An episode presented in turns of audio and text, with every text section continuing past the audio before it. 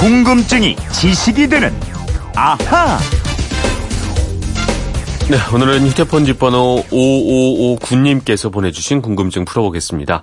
캐나다에서 6.25 참전 용사의 집 앞에 쌓인 눈을 치워주는 일도 중요한 보훈 업무 중의 하나라는 얘기를 들었습니다. 외국에서는 국가 유공자를 위한 보훈 정책을 어떻게 실시하고 있는지 궁금합니다. 네, 오늘 현충일이어서 고른 궁금증 풀어보겠습니다. 변함없이 오승훈 아나운서와 해결해 보겠습니다. 안녕하세요. 안녕하세요. 네. 아, 그러니까 캐나다에서는 참전 용사의 집 앞 눈까지 그러니까 이런 네. 세세한 부분까지 치워주고 신경을 써준다. 뭐 이런 얘기겠죠. 그렇습니다. 최근에 캐나다 보훈부 장관이 우리나라를 방문해서 이런 내용의 인터뷰를 했는데요. 네.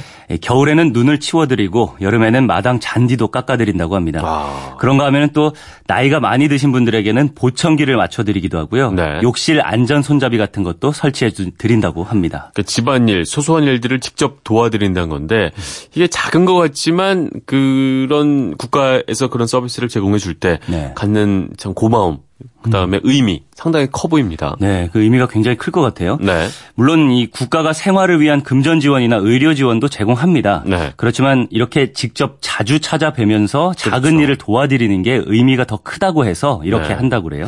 다른 보훈 제도들도 꽤 잘 정비가 되어 있을 것 같아요. 네, 캐나다 참전 용사 중에는 네. 외상 후 스트레스 장애 같은 정신 질환에 시달리는 사람들이 많다고 합니다. 그래서 캐나다 보훈부에서는 이들의 치료를 돕기 위해서 최근에 새로운 군인 연금 제도를 도입하고 장병 정신질환 전문 의료센터를 설립했다고 합니다. 캐나다에도 현충일이 있죠. 그럼요. 네. 이 캐나다는 영국과 함께 제1차 세계대전 종전 기념일인 11월 11일을 Remembrance Day로 지정을 하고요. 지키고 있습니다. 네. 이날은 국가를 위해서 희생한 모든 전사자를 애도하고 평화를 기원하는 기념식을 진행합니다. 예전에 왜 11월 11일을 포피데이라고 해서 한번 얘기를 했던 적이 있는 것 같은데. 기억하시네요? 그죠. 네. 예. 양귀비 꽃배지를 달고 다닌다고. 네. 그죠? 11월 11일 당일뿐만 아니라 네. 11월이 시작되면 이 영국 여왕부터 캐나다 일반 시민까지 많은 사람들이 붉은 양귀비꽃, 이 포피 배지를 사서 달고 다닙니다. 네. 국가의 평화와 자유를 위해서 고귀한 목숨을 바친 사람들을 기억하기 위해서 음. 전사자를 위한 기념 사업으로 종이 양귀비꽃을 만들어서 판매를 하는데요. 네. 국민들은 이 양귀비꽃 배지를 사는 것이 전사자를 위한 기부라고 생각하고 아. 자랑스럽게 여긴다고 합니다. 그러니까 우리는 현충일에 조기 달고 묵념하는 것들을 주로 하는데 네. 이렇게 배지를 달면서 순국선을 기념하는 것도 좀 의미가 있을 것 같아요. 그렇죠. 좋아 보이죠. 네. 네. 어, 잘 아시겠지만 이 현충일 같은 기념일을 두고 희생한 분들을 기리는 것 이거 국가를 바로 세우는 일 아니겠습니까? 그렇죠. 그래서 세계 각 나라마다 현충일을 정하고 유공자들을 기리는데요. 네.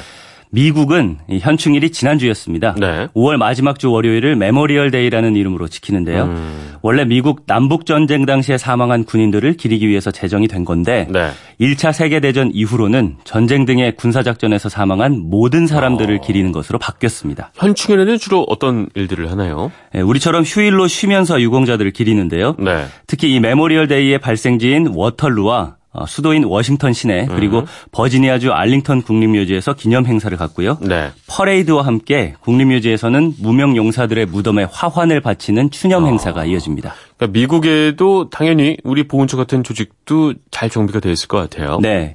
제대 군인부가 있고요. 네. 세계에서 가장 포괄적이고 다양한 보훈 제도를 아. 가지고 있는 것으로 평가받고 있습니다. 네. 이 제대 군인부는 미국 연방 정부 예산의 약 3%에 달하는 예산을 쓰고 있고요. 주정부와 카운티에도 제대 군인 지원국 또는 위원회 등의 별도 조직을 운영하고 있습니다. 어떤 정책들을 펼치고 있나요? 어, 기능은 우리 보훈처랑 비슷합니다. 네. 이 건강관리 개념의 체계적인 의료 보호를 음, 비롯해서요. 그렇죠. 상위 보상금 등의 보상금과 연금의 지급, 그리고 제대 군인과 중상위자 자녀의 뭐 그리고 유자녀 교육 지원, 네. 또 직업 재활, 그렇죠. 또 직업 훈련, 직업 취업 지원, 네. 뭐 주택 및 사업 대부 지원, 뭐 이런 것들 많고도 말고도 많이 있는데요. 네. 미국은 특히 제대 군인부와 국방부, 노동부 등의 연방 부처가 서로 긴밀하게 업무 협조를 하면서 보훈 정책을 발전시키고 있다고 합니다. 그렇죠. 미국은 아무래도 뭐 자국민 보호를 위해서라면 전쟁까지도 불사하는 나라니까. 네.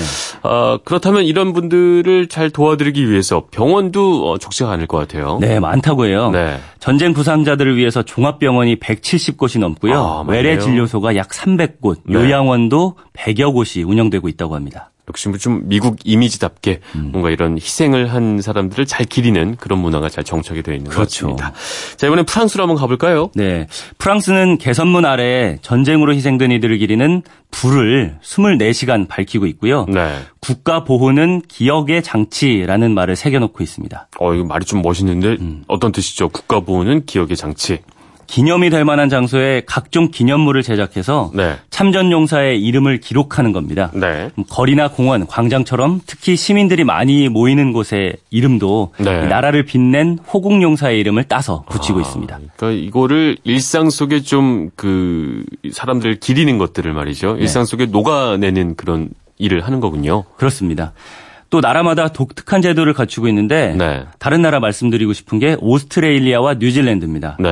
네. 이 나라에서는 우리의 현충일인 Anzac Day라는 날에 어, 희생자들을 추모하기 위해서 각 도시에서 기념 행사를 갖는데요. 네. 어, 새벽에 열리는 추모식에서는 나팔 연주, Last Post로 추모의 시간을 갖고 네. 참전 군인들에게 경의를 표하고 있고요. 네. 추모식이 끝나면은 참전 군인들이 가족, 후손들과 함께 시내를 행진한다고 합니다. 외국에서는 행진하는 거 많이 본 것 같아요. 네. 기념일에. 예, 할아버지와 손자가 옛날에 받은 훈장이나 계급장을 달고 행진하면서 자부심과 명예를 높이고요. 네. 시민들은 이런 모습을 보면서 애국심을 다지게 되는 겁니다. 음. 자, 그러면 여기서 오늘의 앗 이런 것까지는요.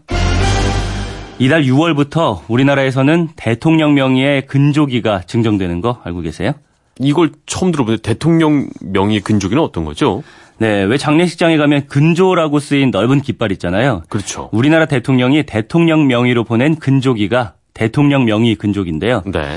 국가보훈처가 지난 6월 1일부터 나라를 위해서 희생하고 공헌하신 분들에게 마지막까지 최고의 예우를 다하기 위해서 아. 국가 유공자가 사망한 경우에 대통령 명의의 근조기를 증정하기 시작했습니다. 그러니까 이게 국가를 위해서 헌신을 했으니까 마지막 순간까지 최고의 예우를 다하겠다. 뭐 이런 의미겠죠. 맞습니다.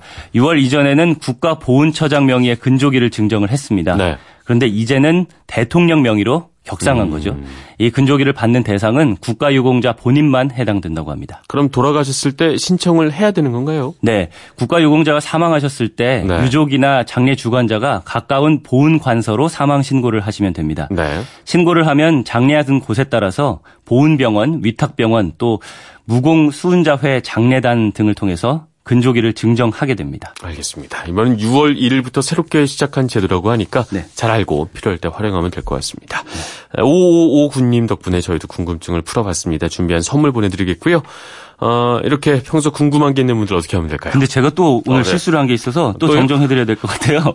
네. 프랑스 개선문 아래 제가 국가 보호는 기억의 장치라고 말씀드렸는데 네. 기억의 정치입니다. 아, 기억의 정치다. 네, 정치적으로 이렇게 기린다는 의미를 나타낸 것 같아요. 네.